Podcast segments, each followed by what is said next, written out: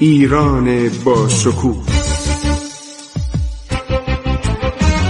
2800 سال تاریخ.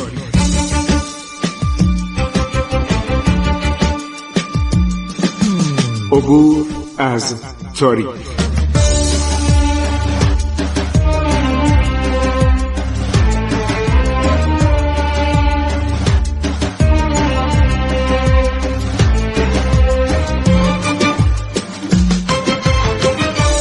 بسم الله الرحمن الرحیم. به نام خداوند بخشاینده مهربان. من خسرو معتزد هستم به شما درود میفرستم و سلام عرض می‌کنم. ادامه می‌دهیم ماجراهای سلطنت شاه عباس رو. در سال 1598 میلادی 1006 هجری قمری به شاه عباس خبر میدن که یک هیئت سی و دو نفری عرض شود که به ریاست جوانی ظاهرا اصیلزاده تحصیل کرده دانشگاه آکسفورد. بسیار زبان آور گذافگو فرصت طلب ثروت اندوز اخاذ و خوش صحبت به ایران اومده. البته اینا رو بعدا متوجه میشن. اول میگن آقا یک نفر انگلیسی اصیلزاده داره میاد ایران و اجازه می‌خواد که وارد ایران بشه. چند نفر در این کاروان بودن که اینها سفرنامه نوشتن. یکی جورج وارنینگه اینا وقتی میان از خاک ترکیه که میگذرن مورد آزار و اذیت قرار می‌گیرن. چون می‌گفتن شما فرنگی هستید کتکشون می‌زدن موهاشون میکشیدن لباساشون پاره می‌کردن پولشون می‌گرفتن. یه گروهایی در ترکیه بودن به نام زبطیه یعنی ژاندارم. بعضی از اینا از همون گروه ینیچری بودن. خیلی برادران شلی از این افراد و مزاحمت هاشون و فوش دادن و کتک زدنشون شکایت کردن. اینا وقتی وارد ایران میشن در آذربایجان مردم میان به استقبال اینها. یعنی شاه عباس به ایرانیا آموخته بود که از مهمان پذیرایی کنید انسانیت کنید. اگر شما بدانید که شاه عباس چقدر نزد و موقوفه اختصاص داده بود به اماکن مذهبی ایران و مهمتر از همه عرض شود مزار حضرت علی بن موسی رضا علیه السلام که هر مسافری وارد اونجا می‌شد حالا هر مذهبی داشته باشه باید مورد پذیرایی قرار بگیره. صبحانه می‌دادن نهار می‌دادن شام می‌دادن و موقوفات و همه رو شاه عباس تعیین کرده بود از ثروت خودش صد هزار تومن موقوفه کرده بود.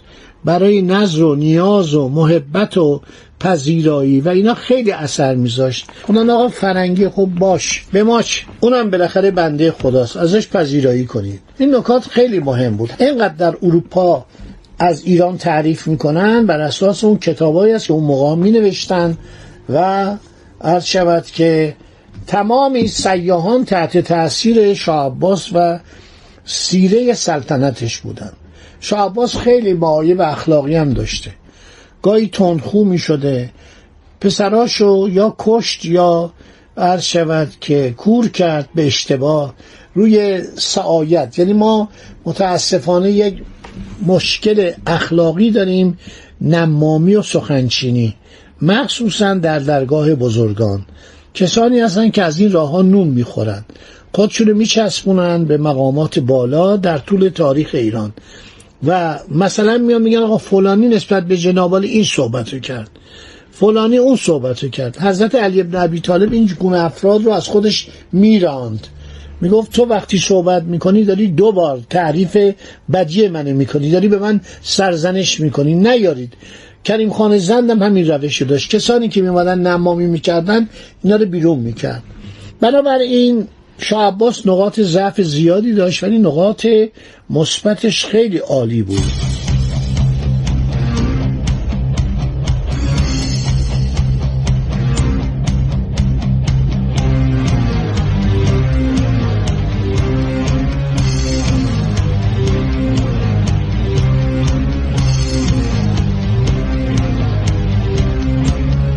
آنتونی شلی گرچه در خانواده محترم پرورش یافته و تحصیلات عالی کرده بود به زبان فارسی و ترکی کاملا مسلط بود بیشتر به دلایل شخصی و برای یافتن جاه و مقام و ثروت راهی ایران شده بود.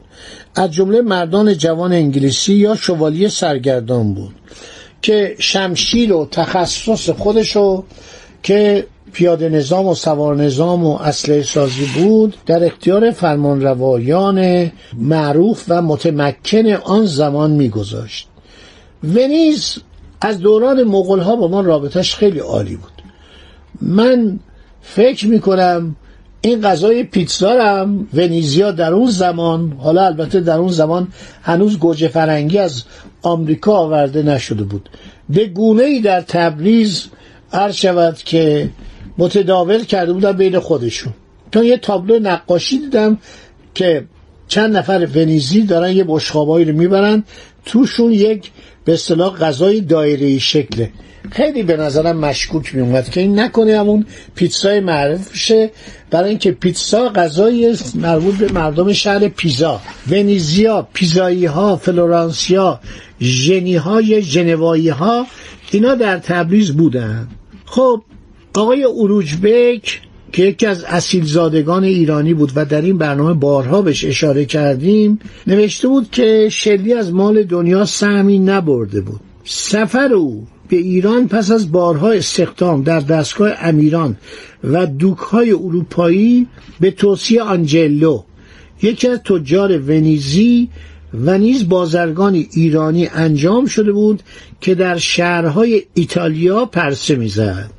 شاه عباس احتیاج به صاحب منصب نظامی داشت به متخصص توپخانه به متخصص اسلحه سازی. و این شخص آنجلو یکی از تجار ونیزی بود با ایرانیا رابطه داشت. ایتالیایی همیشه در طول تاریخ کنار ما بودن حداقل از در تجاری.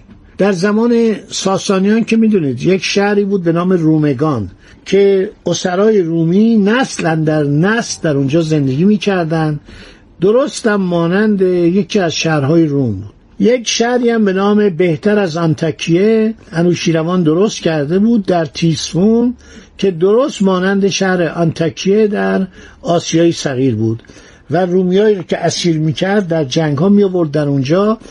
اینا آدمای حسابی بودن. یعنی معماریشون خیلی عالی بود. مجسم سازی نقاشی هنرهای زیبا کارهای ابریشمی پرده دوزی اینا رو به ایرانیا یاد می‌دادن. در تمام ادوار ما با مردم ایتالیا رابطه داشتیم. الان هم داریم. الان هم شرکت های زیادی از ایتالیایی در ایران هستن. این خانم عرض شود تیتسیانا چواردینی که با ما سلام علیک داره گاهی هم کتاب برای ما میاره یا میره تو تلویزیون ایتالیا از ایران تعریف می‌کنه عاشق ایرانه. و در فضای مجازی همیشه یک مطالبی درباره ایران می از مردم ایران خیلی تعریف می‌کنه. زن با سواد یه دانشگاه روم درس میده در یک کانون اسلامی در روم تدریس می‌کنه روزنامه نگار تو تلویزیون های ایتالیا باش مصاحبه می‌کنن تو فضای مجازی هم همیشه از ایران تعریف می‌کنه. شلی و برادرانش که یکی اسمش رابرت بود و یکی اسمش توماس بود. علت این که رانده شدن از انگلستان اینا نه جاسوس بودن نه معمولیت سیاسی داشتن. تصادفا رابطهشون با دربار انگلستان بد بود چون اینا کاتولیک بودن. شلی و برادرانش رابرت و تامس یک سرهنگی هم اینا بوده سرهنگ انگلیسی جوان به نام سر تامس هتفورد اینو با برادر شلی اشتباه نگیرید. حدود بیست و چند تن دیگر فرنگی پس از ماها سفر پرمرارت در اروپای شرقی و مستملکات عثمانی وارد خاک ایران شدند. شلی و برادرانش یعنی آنتونی که سر آنتونی بهش می‌گفتن. وقتی وارد قزوین شدن تمام خاطرات اینا منتشر شده. یعنی اطرافیانش چند تا کتاب نوشتن لحظه به لحظه. رفتن به قزوین. هنوز اصفهان پایتخت ایران نیست. با خوشرویی و مهربانی و هدایا و تحف فراوان و پول زیادی که به اینان تحویل داده شد. خودشم تعجب می‌کنه. میگه سکه های زر آوردن به ما تحویل دادن. شاه عباس نقشه های بلند مدت و دور و درازی برای استفاده از تخصص اروپایی ها عرض شود که وضع کرده بود. یعنی این نقشه تو مغزش بود تر کرده بود.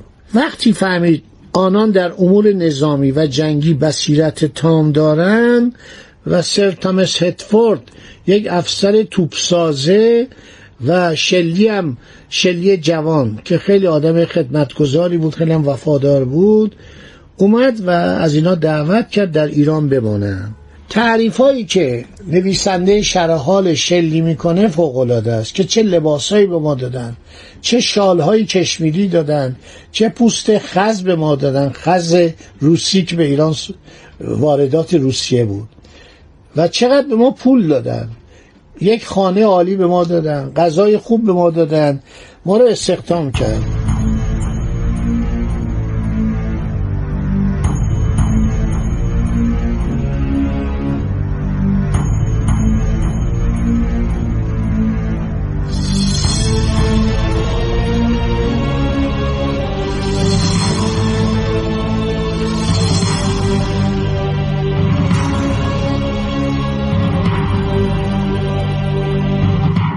بعدم در همین زمان بود که دو کشیش پرتغالی وارد اصفهان شدن جیملو و کوردیرو.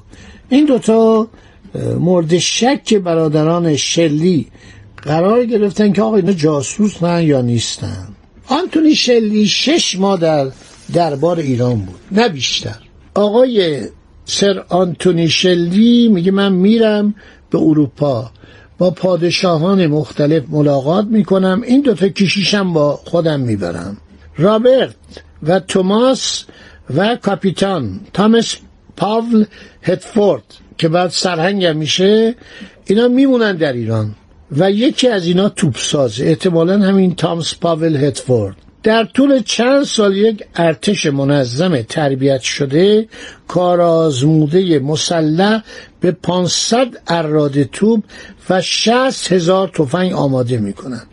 اراده رو می‌بینید عباس میرزا با اون همه وطن پرستی خودش با اون همه همت خودش فقط توانست به وسیله فابویه 20 تا 30 اراده توپ تهیه کنه. ولی چند قرن جلوتر شاه عباس در طول چند سال 500 اراده توپ 60 هزار تفنگ کارگاه ها و کارخانه های اسلحه سازی تولید می‌کنه و اینها میرن عثمانی ها رو سر جای خودشون مینشونن.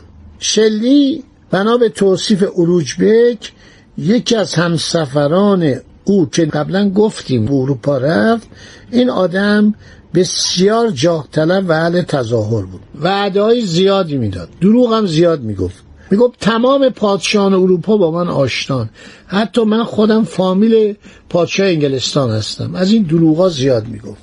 همیشه کوشش در خام کردن و فریب دادن می‌کرد. اینو اروجبک دیپلمات ایرانی میگه. شاه عباس خوشنیت جوانمرد اصیل یه نامه نوشت با عبارات بسیار عالی. خیلی قشنگ. نامه من دارم می‌خونم. در این زمان فرخنده یک نفر از نجبای اروپایی به نام آنتونی شلی به میل و اراده خود نزد ما آماده است. اوست که واسطه دوستی میان ما و شما شده است. از مدت ها پیش بدین فکر بودیم که ارتباطی میان ایران و کشورهای اروپایی تهیه کنیم. کسی که راه را هموار و موانع را از پیش بردارد نبود. خیلی تعریف کرده. گفته من با او سر یک سفره غذا خورده مانند دو برادر از یک جام آب نوشیده ایم. خیلی از این تعریف می‌کنه. میگه این وقتی برسه به مسکو و خواهش می‌کنم که پادشاه مسکو از این حمایت کنه پادشاه آلمان و سایرین. حالا ببینید شلی با شاه عباس چه کرده. خدا نگهدار شما تا برنامه آینده. عبور از تاریخ.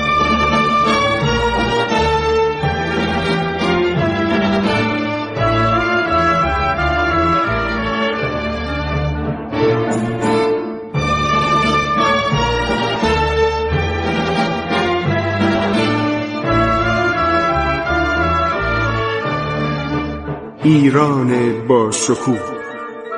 2800 سال تاریخ. سرگذشت ایران ما به روایت خسرو معتزد.